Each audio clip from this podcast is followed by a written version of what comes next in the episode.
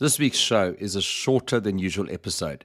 We'll be learning all about Zulu bird names, as well as the good, the bad, and the ugly of Gauteng birding. This is the Birding Life Podcast.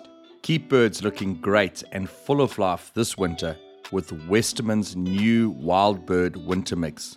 Wild birds need a good source of fat and energy to survive the cold winter months. This winter mix has been especially created to provide them with a source of nutrition and energy when natural food sources are scarce.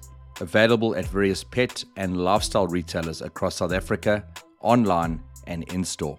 Westermans for the love of birds. My name is Adam, and this podcast is your weekly fix of all things birding birding news, getting to know birders, conservation, gear, books, and anything that we think birders will love hearing about. We just want to give a shout out to Bronwyn Woodward for reaching out to us all the way from Melbourne, Australia. She listens to the podcast and enjoys learning all about South African birds. Thanks so much for your support, Bronwyn. One of the easiest ways that you can help us to grow the show is to tell someone else about the podcast. We'd love to get to know our listeners, so please send us a direct message on either Instagram, Facebook, Twitter, or drop us an email on info at thebirdinglife.com and let us know where you listen to the show from. We would really love to hear from you. This week's guest is my good friend, Sithembiso Blessing Majoka, and we chat all about our recent Gauteng birding trip, sharing both our highlights as well as our lowlights. We then chat all about the fascinating topic of Zulu bird names. So let's get into this week's show. So, Blessing, I want to welcome you back to the Birding Life podcast. This is the first of two appearances that you're going to have on the season. So, welcome to the show. Thank you very much, Adam. It's nice to be back on the show again. So we've just come back from a trip up to Gauteng. How good was that trip? I mean, Drift, Kakhoma Khoma, uh, Marievale, Suikerbosrand. I mean, these are some of the best places in Gauteng to go birding. How good was that? I mean, it's your first time you've done that kind of intensive Gauteng birding. Oh, wow. It was nice. Um, I really enjoyed myself there. I so wish we were still there even now, you know, because I'm sure there is a lot that we did not see when we were there because of the time constraint. Yeah, and it definitely goes back to that idea again. Um, we had Jandre Verster taking us around, and you know, I've said this so many times. You know, if you're going to go to a place, if possible, connect with a local. And it was really great having him taking us around. I mean, I think there were, if we be honest, the Friday was average, not bad, but as soon as we got out on the Saturday and we had Jandre showing us and pointing out spots, the birding just picked up and it was absolutely fantastic. Yeah, you know, um, there is a post that I did on Facebook and I was saying, you know, I'm so amazed how we made it so easy. I mean, to find the specials up there. And yeah, no, his services, you know, are up there. You know, I've got, you know, so much uh, respect for him. You know, he helped us a lot in finding those specials. I think the one thing that we were very disappointed about in Gauteng is, you know, I always had this dream of going to Suikerbosrand. You know, it was one of the places when I had Melissa Whitecross on the podcast. She said that it's a, it's one of her favorite spots to bird, and we really were excited to go and visit the, the reserve. And I think, firstly, it is a fantastic place to visit as a birder great grasslands. And just a word of warning if you're going to start the drive around, um, 66 odd kilometers and there's no U turn. So you once you start it, uh, it's like Hotel California. Once you're in, you don't get out. But I think the thing that we were both really sad about was the condition of the facilities. And I don't know if you want to just comment on that. I mean, you, you were the one to comment how sad you were that this great destination is so torn down and dilapidated. Yeah, no, it was very disappointing. I mean, you would think a nature reserve like Suikerbosrand Nature Reserve, you would think that they would be, you know, up in their game, you know, because I mean, it's a popular reserve. You can see that it's got a potential, you know, of seeing, you know, beautiful or very nice uh, birds. But you get there buildings are dilapidated, and you can see that there has not been uh, maintenance that has been happening, and it's it's it's very disappointing because I mean it's supposed to be offering accommodation for people who want to use uh, the, the reserve or to spend time in the reserve, but uh, it's not the case, unfortunately. Yeah, and the sad thing was I don't have the article with me right now, but I think it was we uh, 2021 there was apparently there was like 31 million rand that they said had been used for upgrades. And if you go look at the reserve, I don't know how they can say there's 31 million rand. I don't want to say too much, but if that is if 31 million rands worth of work, I want to know who's doing the books because it definitely don't look that good. No, there there'll be big question, you know, why how did they spend that uh, 31 million? Because I mean, there's a museum there. You know, you can see that it's it's it's finished. It's it's finished, and uh, there's accommodation at the back there by that open space, which is like a picnic site. Again, you can see the ruins there. So honestly, it's a big question. Where did they spend the money? Because the only thing that I can comment about that I think was not bad was the road that is teared there. I mean, running into the reserve. Otherwise, everything else is in ruins. Yeah, and uh, Tyron Dahl did an article a while ago about one of the, the reserves in KZN, and he he noted something interesting. And he said that what he's noted is that it's the private reserves that seem to have that are looked after the best. And when we talk about private reserves, I'm not talking here about your Manyonis or your Nambitis. Those are obviously in pristine condition because there's the international market. But I'm talking about where the private sector is looking after it. And there's some really great reserves up in Kloof, can't, uh, uh, which I can't think of names right now, but where the the communities are taking are looking after those. And and you know the one thing I was thinking about was, and I chatted to you about this. I wondered if possibly that one of the solutions for Suikerbosrand would be to keep the reserve open to the public as it is right now. Charge what you're charging, so the Gauteng government's still making the money from the the the the money coming in. They can look after the reserve, pay salaries, and people aren't going to be laid off. But possibly look at outsourcing the accommodation maybe over to private entities. And i think that might be a solution you know. So that your general public still have access to the reserve like like normal but you know the accommodation might be better looked after. And I, and I understand that the challenge with that again is as soon as it goes private the prices go up which means that it becomes inaccessible for a large portion of the of, of the population. So that might might be a solution but it's uh, you know I, I think whatever we we chat about and whatever we were to propose here, it's going to be messy. Yes, you're quite right. While you are talking about, you know, uh, that, I'm thinking of Umkhuze.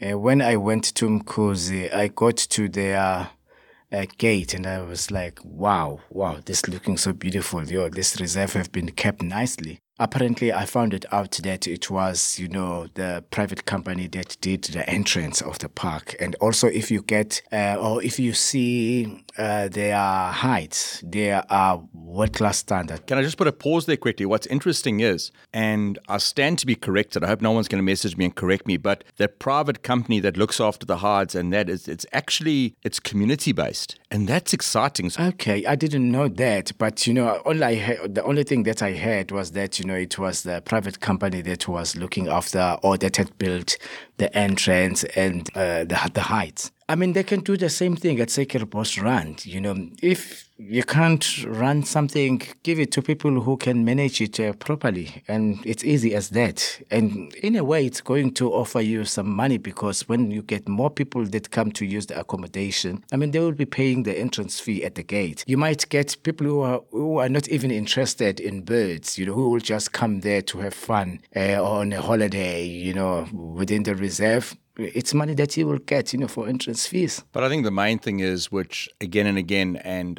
what I have noticed is that Suikerbosrand is an indicator of what we're seeing in a lot of our nature reserves in our in our country. And we know in, in KwaZulu Natal, it's very common. A lot of our reserves are dilapidated in a very poor state, unsafe to go to. I mean, there's reserves you don't go to because you know if you go to that reserve, you can be mugged. And it's sad because we were chatting about this. The conversation that that I, I think we had when we were up in Johannesburg was the challenges is when you're driving to Suikerbosrand, you go past the worst of the worst poverty. You go past settlements, informal settlements, where people have got nothing. And I mean, the rubbish is going down and falling down the banks. And one of the reasons that is there's no there's no rubbish collection. And we're dealing with this situation, and then you're dealing with Suikerbosrand, which is very much for for pleasure.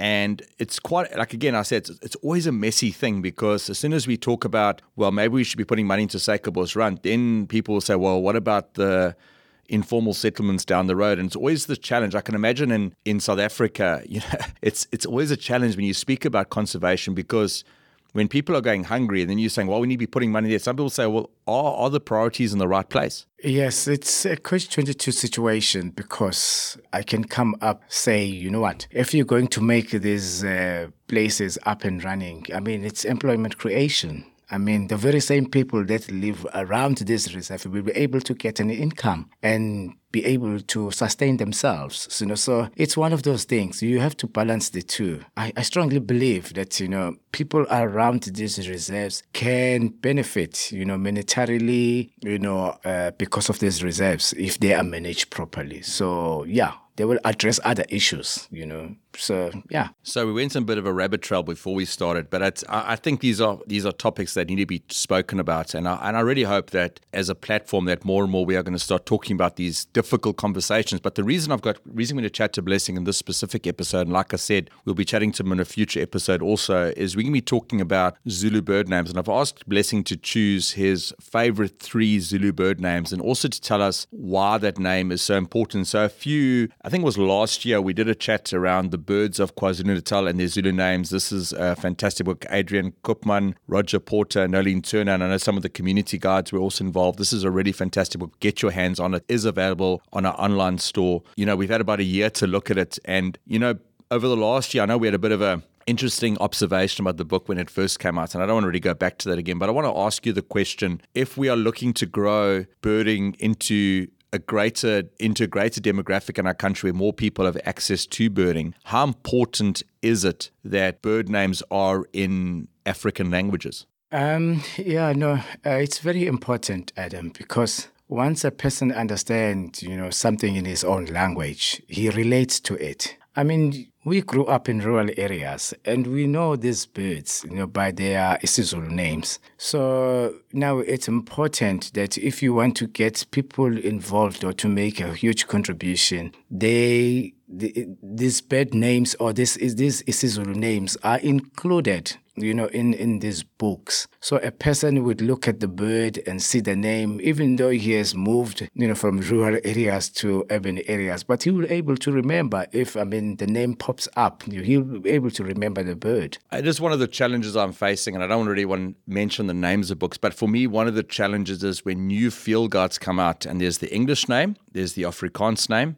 but the isiZulu names which are available now aren't actually put in there. It's quite sad that, you know, we're still not including that in the, the newer field guides that are coming out. Yeah, not uh, um, not only that, Adam, also books that are, are written in isiZulu. I mean, they're still not there. Very, very, very few books you will find that are written in isiZulu. So now we are depriving people the opportunity to learn in the language that they will understand. I mean, to read a book in isiZulu, if you're in isiZulu speaker, it, it, it gives you that uh, oomph, it gives you that courage, you know, to, to carry on reading because it's something that you understand. So yeah, so it's not only about isiZulu names, it's only, it's also about, you know, books that are written in isiZulu as the language. Here's an important question. You know, you are a, a black birder. So when you go out birding in the rural communities, I know I come out with you quite often birding in the rural communities. How do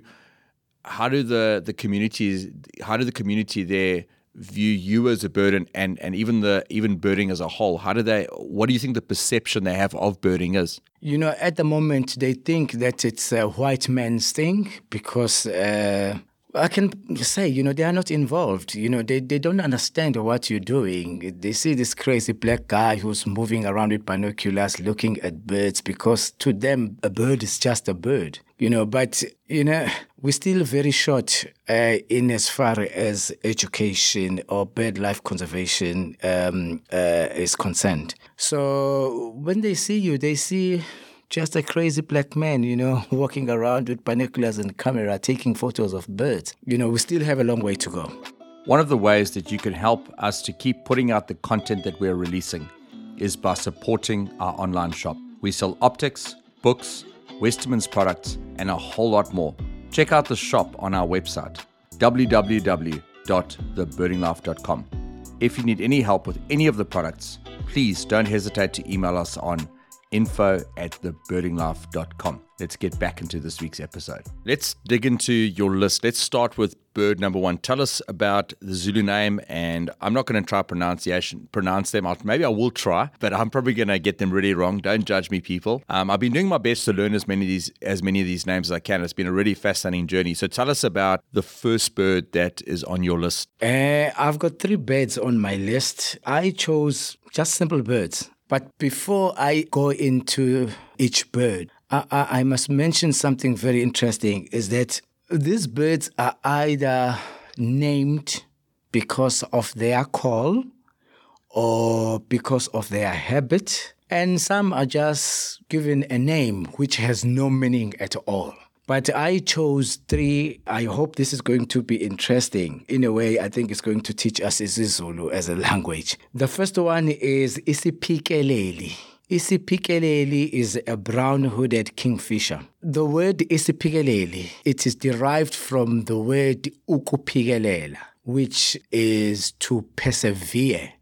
So in other words, against all odds, you become patient and wait for something that you want to happen to happen. So this bird is called Isipikeleli because of its habit. You would know the brown hooded kingfisher. He will just perch in one spot and wait for the opportunity where he will see an insect or food, and then he will fly, catch that um, uh, insect, and go back to the same perch again. So you would see now how the bird got the name. It's patience, it's, it's being resilient, and also um, persevere uh, until something happens. I think straight away, you know, as I'm hearing there, the one thing is is that the Zulu culture, there obviously there's a connection. When I started birding, that a lot of the birds I had no idea what they were. It's almost like they've already got one foot into birding because they're already very aware of behavior and you know bird call and all that type of thing. And I know when we went down into the valley the one day, we were speaking about um, southern ground hornbill, and you asked the questions. And I think when you first said the guys said no, then you you explained something, and they were like, oh no, no, they're down in the they're down in the valley there. It just shows that you know it's not like to get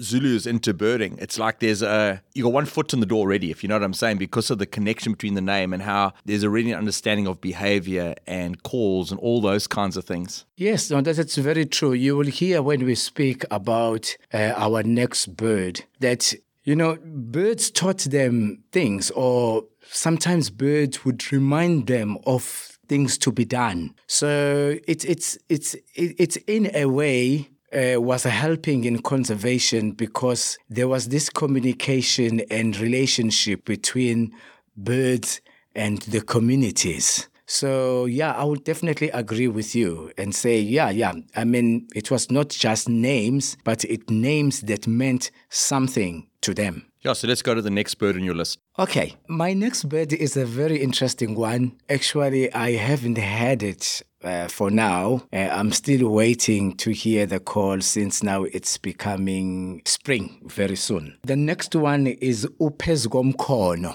In English, this is the red chested cuckoo. Very soon you'll be hearing a call from this bird because at the moment uh, it's still on migration, but they're coming back very soon. Very interesting. The word is made of two words, which is pezu, which is above in English, and umkono, which is the upper arm. Interestingly, when it, I wish we were going to play the call of this bird so that uh, those who don't know the bird will be able to hear the call. Let me try play a call. So Okay. let's do this. Let's hope this comes up now. So let's try and do this. See if it does come up. This is one of the. You know what's nice about this call is, is we just as we it's one of those birds we don't really get in our area much. I know we got one once, Yes. but as soon as you start going inland, it's one of those birds that you start to hear. Here's the call of the bird. This is from the Cecil app.